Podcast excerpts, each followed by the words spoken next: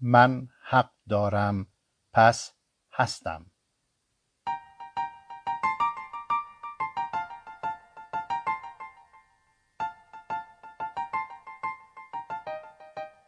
برنامه ای از مجموعه پادکست های هادی وحید با عنوان یک فنجان گفتگو با طعم زندگی.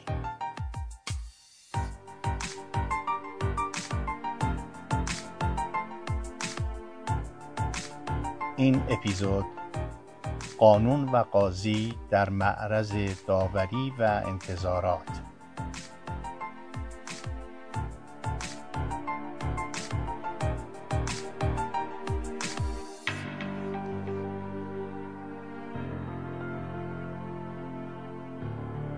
به نام خداوند جان و داد و خرد. سلام. من وحید هستم هادی وحید. در خدمت شما با گفتار چهارم از برنامه من حق دارم پس هستم. با عنوان قانون و قاضی در معرض داوری و انتظارات. من در این گفتار در دو مرحله مطالبم رو خواهم گفت. در بند یک با انتظاراتی که مردم از قانون و قاضی دارند شروع می کنم و به این هشدار می‌رسم که در پیش داوری نسبت به داوران بزرگ جامعه که قاضی و قانونگذار هستند شتاب نکنیم. و در بند دو در مورد چرایی این انتظارات اجتماعی صحبت می کنم و برخی از ریشه ها و عوامل این پیش داوری ها که از اونها زنهار دادیم. اما بند یک در پیش داوری نسبت به داوران شتاب نکنیم. در آغاز می‌خوام دو سه تا از تعبیرات کاملا رایج و آمیانه رو بهانه کنم و با یک تحلیل ساده به نتایجی برسم که اون وقت می‌تونه زاویه دید نسبتا خوبی از منظر حقوقی به ما بده که بتونیم از اونجا مسئله رو شروع کنیم و دنبال کنیم. ما در محاوره های معمولیمون با طرف گفتگو خیلی اتفاق میافته که نظیر این تعبیرات رو به کار می‌بریم.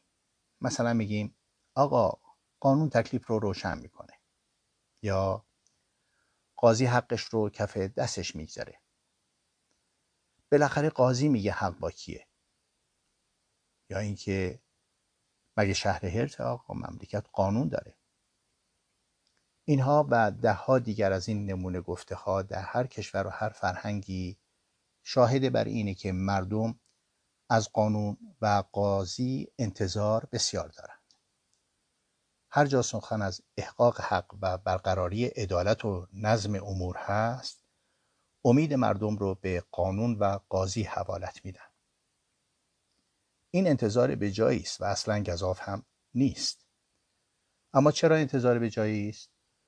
چون که این نهادها برای همین اهدافی هستند که در انتظارات مردم برشمرده میشه. و براش مردم به حاکمیت هزینه های بسیاری پرداختند و می‌پردازند. هزینه هم به صورت مادی هم معنوی و اخلاقی. مادی در قالب مالیات که مردم به دولت میدن و همچنین دیگر برداشت هایی که دولت از ثروت ملی و منابع مالی کشور می‌کنه. و هزینه های غیر مادی هم که مردم متحمل میشن و چه بسا مهمتر از هزینه های مادی کم نیست. مهمترینش گذشتن از بخشی از آزادی های خودشونه و اعطای رأی و قدرت خود به دولت به منظور اینکه دولت زامن قانون و قرارداد بشه که همون قرارداد اجتماعیه و در گفتارهای پیشین کما بیش به اختصار در موردش گفتیم. پس انتظار انتظار به جایی. اما چرا این انتظار انتظار گذافی نیست؟ چون که مردم خودشون رو و وضعیت کشورشون رو با دیگر کشورها مقایسه می‌کنن و در این قیاس به کشورهایی برمیخورن که از این جهات وضعی بسیار مناسبتر و بهتر دارن. اما به رغم این انتظار که به جا هست و گذاف هم نیست در عمل معمولا این انتظارات مشروع مردم آنچنان که باید برآورده نمیشه. و همینجاست که سخن از کارآمدی و ناکارآمدی نظام حقوقی و سیاسی به میون میاد. و چالش و کنکاش از عوامل اون و علل البته در این بحث همه چیز نسبیه. هر ساله سازمان ملل متحد و برخی دیگر از نهادهای بین المللی گزارش هایی رو منتشر می کنند که در اونها میزان سلامت نظام های اداری و قضایی و سیاسی کشورهای مختلف رو در جدول های مقایسه‌ای نشون میدن. و هر ساله بر اساس متغیرهایی که جایگاه کشورها مرتب در حال جابجا شدن و تغییره گاهی به سمت بهتر شدن و گاهی به سمت بدتر شدن پیش میرن می‌خوام بگم که میزان پاسخگویی نظام هر کشوری به این انتظار مردم در چشم جهانیان و نهادهای بین المللی و با مقیاسهای جهانی مرتب رسد میشه. در هر کشوری ضرب ها و کلمات قصار در مورد قانون و قاضی و نسبتی که میان این دوتا برقراره خیلی زیاده. هر کدوم از این کلمات قصار و ضرب ها نشان از بخشی از باورهای عمومی نسبت به این دو نهاد مهم زندگی رو داره. بعضی از اونها برگرفته از ویژگی ها و خلق و خوی قوم و ملت خاصیه و بعضی هم تقریبا همگانی و مشترک میان همه فرهنگ هاست تا جایی که به ایران مربوط میشه تا میگی قانون سخن ایرج میرزا رو تحویلت میدن که در نصیحت به عارف قزوینی گفته بود از آن گویند گاهی لفظ قانون که حرف آخر قانون بود نون که حرف آخر قانون بود نون و تا میگی قاضی داستان مناظره دزد و قاضی رو از پروین اعتصامی برات بازگو می‌کنن که خود هر کدوم حکایتی است. و یا در وصف قاضی از زبان عبید زاکانی خواهند گفت که القاضی آنکه همه او را نفرین کنند.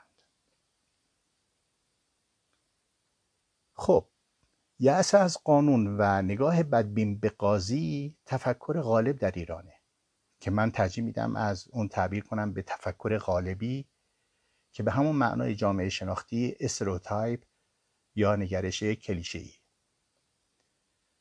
استفاده از تفکر غالبی و نگرش کلیشه‌ای در ادبیات رایج در مورد یک چیز همیشه با این ویژگی همراهه که قرار در جملاتی کلیشه‌ای و غالبا کوتاه و ساده با زبانی تند و گزنده و محتوایی نسبتا اغراق‌آمیز بخشی از واقعیت منعکس بشه که در مقام جدل ارزش اقناعی داره و طرف رو اسکات می‌کنه. و غالبا مانع از این میشه که اشخاص به تفکر عمیق و نگاه جامع در اون موضوع بپردازن اما حقیقت اینه که واقعیت اینطور نیست. کارکرد جدلی نگرش کلیشه‌ای در اینه که اون بخش از واقعیت رو که به طور جزئی و نسبی تقریبا انکار ناپذیره و اثباتش هم چندان مشکل نیست چنان با اقواگری برجسته بشه و به نمایش گذاشته بشه که مانع از دیدن تمام واقعیت بشه. از غذا داوری نسبت به قانون و قاضی در ایران مقهور چنین الگوی فکری و تفکر کلیشه‌ایه. رشد جریان تفکر غالبی نسبت به قانون و قاضی در کشور موجب شده که متاسفانه حرمت قانون و شرافت قاضی قربانی همون بخش از ناگفته ها قرار بگیره که غالبا دیده نمیشه. و به آسانی مقفول واقع شده این در حالیه که قانون و قاضی در نظام های مدرن از ابزارهای مهم توسعه هستند و هر گونه ترویج یأس و بدبینی نسبت به قانون با قاضی گفتمانی در راستای جریان ضد توسعه ای است به رغم وجود مشکلات انکارناپذیری که ما در قانون و قانونگذاری و در قاضی و قضاوت و دادرسی داریم همیشه باید در اصلاح اونها بکشیم و هرگز نباید از اونها معیوس بشیم. و به خصوص نفی و انکار اونها یک سره در حالی که همگان و جامعه به اون نیازمند و محتاجن اصلا کار درستی نیست.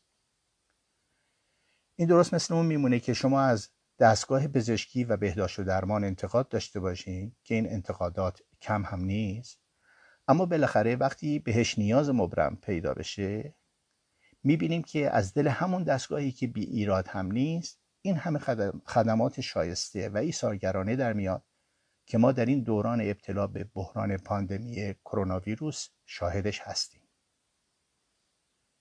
شبیه این مطلب رو در مورد جامعه وکلا در مورد اشخاص و صنوف و اخشار مختلف دیگر مردم هم میشه گفت. برگردیم به بحث خودمون و اینکه بالاخره قانون و قاضی چه و که هستند. انسان هرگز بدون قانون و قاضی زندگی نکرده. انسان که میگیم یعنی انسان اجتماعی. اما قانون به معنایی که امروز می‌شناسیم یک نهاد مدرنه. که عبارت است از مقرری که وضع شده توسط یک نهاد صالح با ساختار تعریف شده در قوانین اساسی و با آین خاص و مشمول نوعی نظارت ویژه و سیستماتیک. قاضی هم که باید تابع چنین قانونی باشه و موظف به اجرای اون صلاحیت ها و اختیاراتش متناسب با اقتضاعات جامعه تعریف شده و عملکردش هم, هم نظاممند و تابع آین دادرسی خاصیه که در چارچوب یک نهاد مدرن تعریف شده و کار می‌کنه. به طور کلی دنیای مدرن موجب بازاندیشی و باز تعریف در مورد قانون و قاضی شده که دو نهاد بسیار قدیمی هستند. اما چه ویژگی در دنیای مدرن وجود داره که این بازاندیشی و بازتعریف در مورد دو مفهوم و نهاد قانون و قضاوت نیاز پیدا شده بهش. جواب در یک نکته است و اون نکته عبارت است از اهمیت پیشبینی و برنامه ریزی. بشر در مقایسه با دیگر حیوانات این قابلیت و استعداد رو داره که بر اساس یک رویکرد آینده نگر و عاقبت اندیش برای خودش برنامه ریزی داشته باشه. امکان برنامه ریزی هم دو تا مقدمه رو قطعا لازم داره. یکی این که بتونه رفتارها رو پیش بینی کنه. و دیگه این که وجود نسبی اعتماد به روابط و منطق حاکم میان کنش ها و واکنش ها رو دریابیم. به زبان ساده شناخت قاعده بازی. و بر اثر تجربه ممتد چندین هزار ساله بشر به این نتیجه رسیده که قانون و قاضی نهادهایی هستند که این برنامه ریزی رو با سه ابزار امکان پذیر می‌کنن یکی قابل پیش بینی کردن رفتارها دوم اعتماد به منطقه حاکم بر روابط که همون قانونه و سوم شفافیت و علنی بودن قانون و قاعده بازی برای همگان. این آخری شاید چکیده و اصاره اون دوتای دیگه باشه. و برای همین هم هست که قانون باید به زبان رسمی و به طور عمومی اعلان و منتشر بشه و فرض بر اینه که پس از انتشار اون همگان از مفاد اون آگاهن. یا دست کم با کمترین تلاش و هزینه به اون دسترسی دارن. و در راستای همین وصف شفافیت دادگاه هم باید علنی باشه. نباید قانون مخفی داشته باشیم و نه قضاوت پنهان. شما تصور کنید اگر در بازی فوتبال یا هر بازی دیگری قوانین بازی مشخص نباشه و داور هم هر جور دلش خاص رفتار کنه چه فاجعه پیش میاد؟ و سرانجام چنین بازی چه خواهد بود؟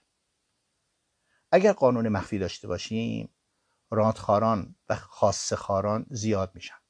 و اگر قضاوت پنهان داشته باشیم دزدان بیمایه و تبهکاران در امنیت خاطر به پاکان و درستکاران میخندند و مردم رو تاراج می‌کنند در یک کلمه آزادی عدالت و امنیت به یغما می رود. اینه که کار کرده قانون و کار قاضی مهم میشه و انتظارات جامعه از اونها بجاست و اصلا هم انتظارات گذافی نیست و دقیقا وقتی این انتظارات برآورده نشه میشه همونی که عبید زاکانی گفت یا از پروین اعتصامی شنیدید. به صورت عقیده راسخ و ماندگار در یاد مردمان در دورانها میماند و زوارپذیر هم نیست.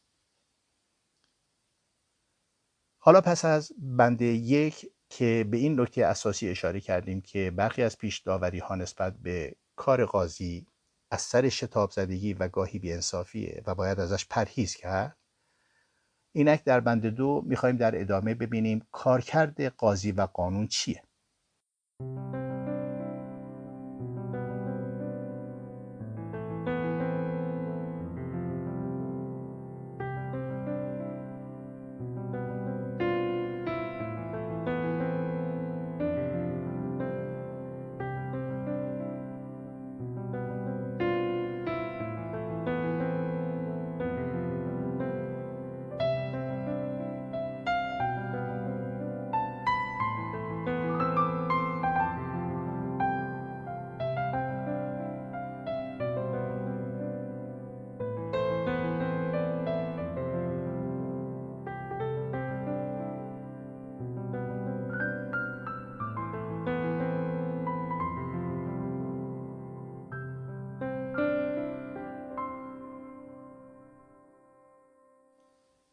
اما بند دوم در مورد قانون و قضاوت. قانون و قضاوت مهمترین نهادهای جامعه مدرن هستند. البته با قدمتی چندین هزار ساله به عمر تاریخ بشر اجتماعی. و در این میان اون چیزی که برای ما مهمه کارکرد مدرن این دوتا نهاد بسیار قدیمیه. که این کارکرد رو در ویژگی های کارگزاران این دو نهاد مهم یعنی در قاضی شخص قاضی و قانونگذار باید جستجو کرد. در شعن قاضی و قانونگذار بسیار گفتند و میگن. اما اون چیزی که برای من به عنوان مهمترین ویژگی ها برجسته هست و به اون باور دارم در این دو جمله خلاصه میشه که یک قانونگذار عاقلترین مردمه. دو قاضی تمثل روح جامعه است. و من این دوتا رو سعی می کنم به زبان ساده و کوتاه توضیح بدم. اما قانونگذار عاقل ترین مردمان است. بد نیست در اینجا یک نقل قولی بکنم از یکی از نمایندگان مجلس قانونگذاری در یکی از کشورهای غربی وقتی که خطاب به همتایان خودش گفته بود ما باید به گونه عمل کنیم و به شیوهی قانونگذاری کنیم که هرگاه در آینده و به قضاوت تاریخ مردمانی بخوان درباره ما سخن بگم و کار ما رو نقد کنم بتونم بگم. اولا اینها عاقلترین مردمان زمان خود بودند و ثانیا بهترین قانون رو وضع کردند. و درستترین و عاقلانه ترین تصمیمات ممکن رو در اون زمان خودشون گرفتن.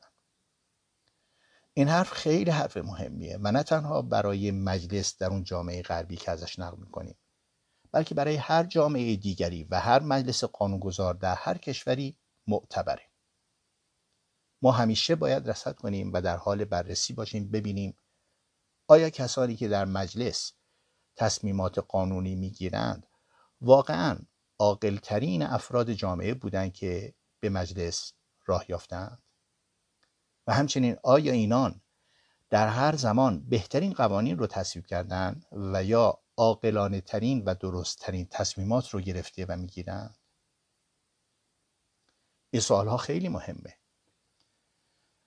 اما چرا این قضیه اینقدر مهمه؟ چون هر قانونی بهتره بگیم هر ماده قانونی حکم مصادیق بیشماری از موضوعات مسائلی رو که مشمول اون قانونه یک جا صادر می‌کنه. مثلا اگر تصویب کرده باشند که مجازات سرقت قطع دست هست مانند قاضی که در مورد سارق خواست و در مورد سرقت خاصی در یک پرونده سرقت حکم می‌کنه به قطع دست یک سارق به خصوص در اون پرونده قانونگذار هم با قانونی که میگذرونه حکم صادر می‌کنه. با این فرق که حکم او درباره تمام سارقان در همه جا و در همه زمان هاست. شما اینجوری بگو. به زبان ساده قاضی دست یه نفر رو قطع می‌کنه و قانونگذار دست همه رو. در واقع قانونگذار همون قاضیه با این فرق که قاضی در یک مورد واحد و در یک قضیه جزئی و به خصوص و اما قانونگذار با حکمی که صادر می‌کنه یک حکم کلی. و البته میشه گفت قاضی هم همون قانونگذاره با این فرق که با رأی و حکم او قانونی وضع میشه که نه کلی بلکه در خصوص رابطه موجود میان دو طرف دعوا قانون معتبره. پس به طور خلاصه قانون حکمی کلی. و مادام که معتبره و نسخ نشده در تمامی سرزمین تحت حاکمیت و برای تمام زمانها و چه بسا برای چندین نسل لازم الاجراست. برای تمامی آدمیانی که پس از نسل کسانی که اون قانون رو وضع کردند خواهند آمد. همه ما بخشی یا تمامی عمر خودمون رو در حالی که مشمول احکام صادره توسط پیشینیان وضع شده سپری کرده یا می‌کنیم فرقی نمی‌کنه که احکام در ضمن اون قوانین خوب بودند یا بد. به هر حال همواره تحت تاثیر این قوانین بوده و هستیم و خواهیم بود. دست کم تا اطلاع ثانوی. اگر خوب بوده از بهره ها و خوبی های آن منتفع بودیم و خواهیم شد. و اگر بد بوده هزینه های اون انتخاب بد رو در تمام طول عمر خود تحمل می‌کنیم. دوام و کلیت قانون. همچنین لازم الاجرا بودن قانون از اوصاف و ویژگی های مهم قانون هستند که این اثر رو در قلم روی زمان و مکان به دنبال دارند. به طور کلی اصلا همه تصمیمات در حوزه عمومی تاثیراتش این به همین جهتی که به حق گفته میشه حوادثی مانند انقلاب مشروطه انقلاب اسلامی گروگانگیری یا جنگ مسیر زندگی مردم رو تغییر داده. و سرانجام دیگری برای مردم و جامعه و کشور رقم زده این در مورد قانونگذار که گفتیم باید حکیم و دانا باشد و عاقلترین مردمان زمان خود. اما در مورد قاضی. گفتیم قاضی روح جامعه است تمثل و تجسد جان و روان اجتماعی. من یک معلمی داشتم آلمانی به نام هانس آلبرت فون ویلهلم شوارتز لیبرمن. ببخشید یکم اسمش طولانیه ولی از اشرافزادگان و بزرگترین اساتید در فلسفه حقوق حقوق تطبیقی و یک دیپلمات برجسته بود. خدا رحمتش کنه می‌گفت قاضی البته اون بیشتر نظرش به قاضی انگلیسی بود می‌گفت قاضی به تمامی همه روح جامعه است. تعبیر انگلیسیش این بود. The judge is the very spirit of peoples. چرا قاضی چنین شعنی داره؟ چون رأی قاضی جامعه رو نمایندگی می‌کنه و در واقع قاضی به نام جامعه حکم میراند دست کم ادعا اینه و قاضی در چنین جایگاه مهمی نشسته. گفته میشه از زمانی که مردمان انتخاب کردن به شکل اجتماعی و با هم زندگی کنند قاضی و قضاوت در جوامع گوناگون همیشه وجود داشته. البته قاضی همیشه به این شکل که امروز می‌بینیم نبوده. به همین جهت گفتیم در بحثی که داریم به قاضی به عنوان یک نهاد مدرن توجه می‌کنیم. در گذشته دور در جوامع نخستین شاید در دهکده و قبیله یک نفر بوده که به تنهایی هم قانون وضع می‌کرده. هم در محکمه به قضاوت میشسته و اون قانون رو تطبیق و اجرا می‌کرده و هم در مقام اجرا قوه مجریه بوده و این حاکم لاجرم حکیم هم بوده و با همه این کارکردها و تجمیع اونها در شخص واحد جادوگر روستا هم بوده. و البته همزمان با جادوگری سمت روحانیت یا ارتباط با عالم ماورا هم نمایندگی می‌کرده اما اینک امروز در جوامع مدر این پنج سمت از هم جدا هستند ستای اولی یعنی قوه مقننه قوه قضاییه و قوه مجریه تحت عنوان اصل تفکیک قوا به موجب بسیاری از قوانین اساسی از هم تفکیک شدن. تبابت هم که با پیشرفت علم یک شغل تخصصی شده و به طبیبان وانهاده شده. روحانیون هم که به شعون دینی و معنوی مردم می‌پردازن میمونه جادوگر قبیله که جادوگر هم دیگه قاعدتا نباید در زندگی مدرن امروزی محلی از اعراب داشته باشه. مگر اینکه مگر بگوییم که در هر یک از این چهار طایفه بحری از افسونگری همچنان باقی است. قاضی امروزی نمایندگی می‌کنه والاترین ارزش های اجتماعی رو حق را و عدالت رو. از نسبت قضاوت و عدالت که دیگه گوش ها پره و دفترها سیاه. عدالت اگر تبلورش انتظار میره در قانون باشه و قاضی هم مجری قانون اما همیشه باید توجه داشت که همراه با انصاف قاضی هست که عدالت به کمال می‌رسه. البته اگر قاضی منصف باشه. از قدیم هم گفتند معدلت و انصاف. در کلیل و دمنه آمده اما تراوت خلافت به جمال انصاف و کمال معدلت باز بسته است. و همچنین شگال گفت اگر غرض ملک از این تربیت و تقویت احسانی است که در باب من میفرماید به عاطفت و رحمت و انصاف و معدلت آن لایقتر که بگذارد تا در این صحرا ایمن و بیغم میگردم. پایان نقل قول از کلیله و دمنه همه در همه اعثار و همه, همه جا همواره و همیشه از حاکم انتظار عاطفت و رحمت داشتند و در آرزوی معدلت و انصاف بودند.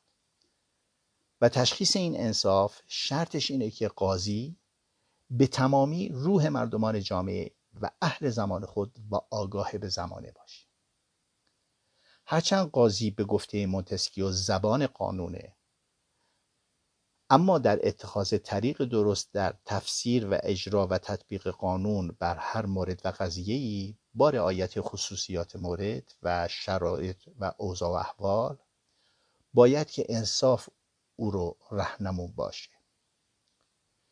این همه تأکید بر نصفت قاضی و انصاف قضایی از اونجاست که چون قاضی باید مجری قانون باشه عدالت قانونی که گاهی رگه هایی از ظلم سلطانی رو به همراه داره تنها و تنها با انصاف قضایی که امکان داره جلوی این ظلم و تعدی گرفته بشه.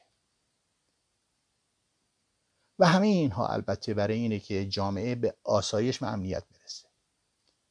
وای به روزی که خود قاضی مایه ناامنی و سلب آسایش از مردم بشه. ما برای اون روز هم ضرب مثل داریم.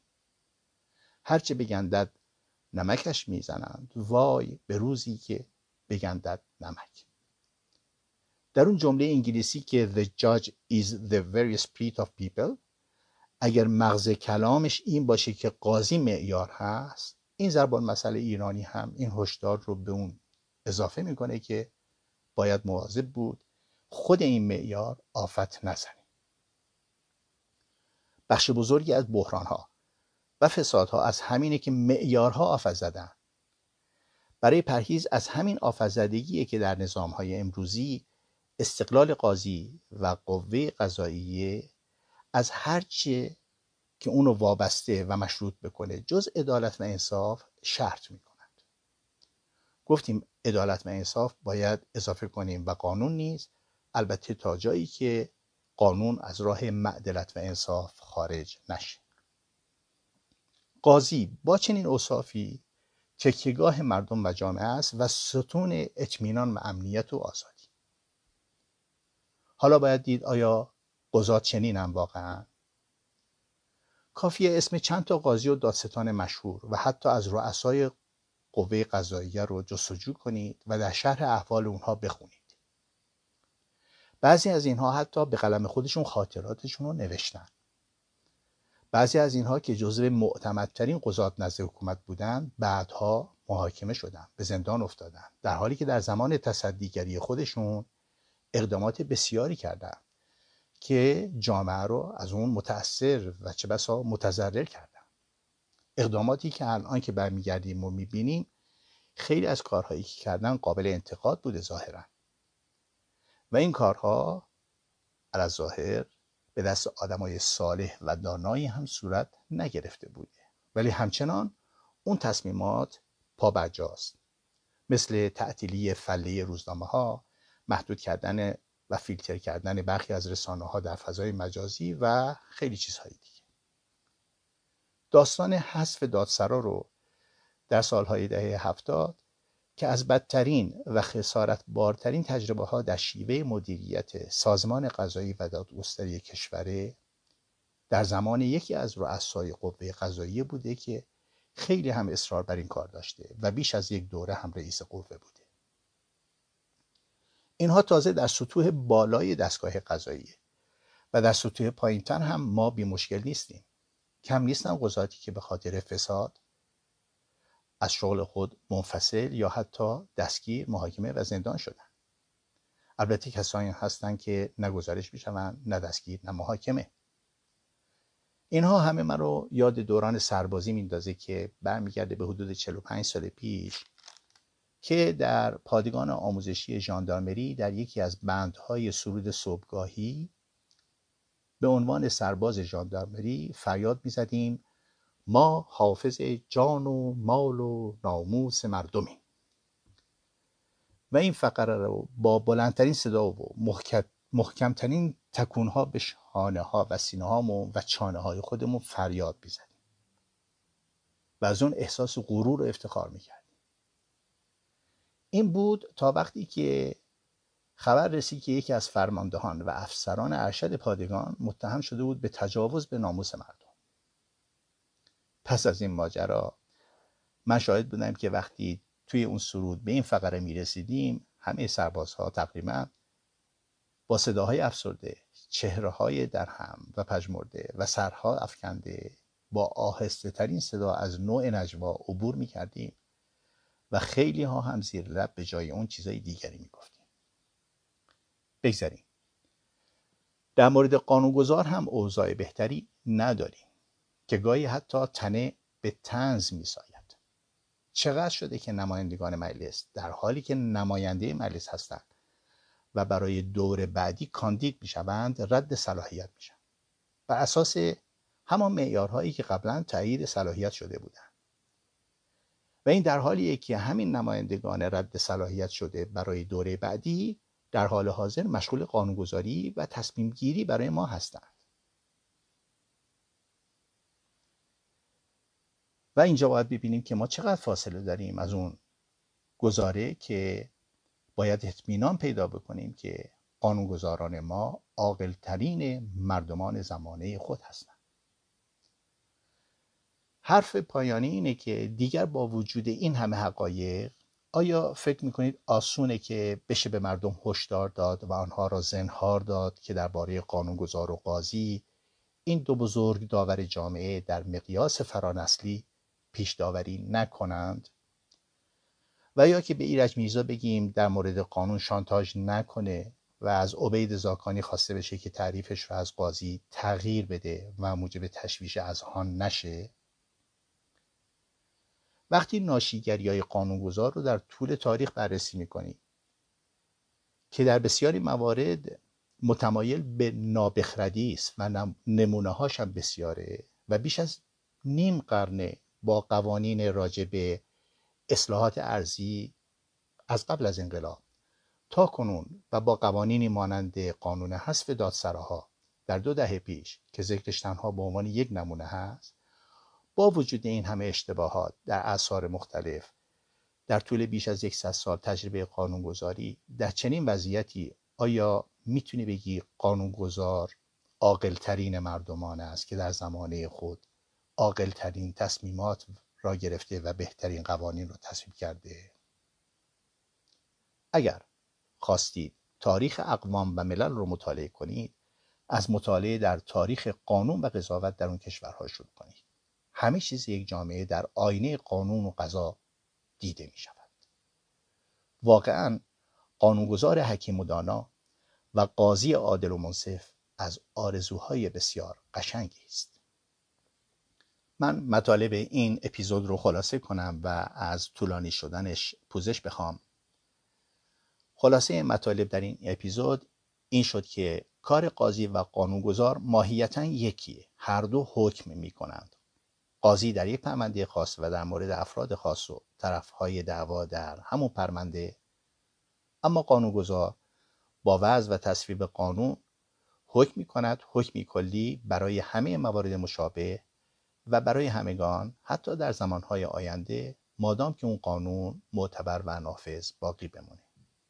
پس میشه گفت که قاضی و قانونگذار دو داور بزرگ و بسیار مؤثر در جامعه هستند. که گاهی تأثیر تصمیمات اونها بسیار فراتر از اونیه که در آغاز ممکنه تصور بشه حتی. و نسلهای آینده رو تحت شعاع تصمیمات خودشون قرار میدن.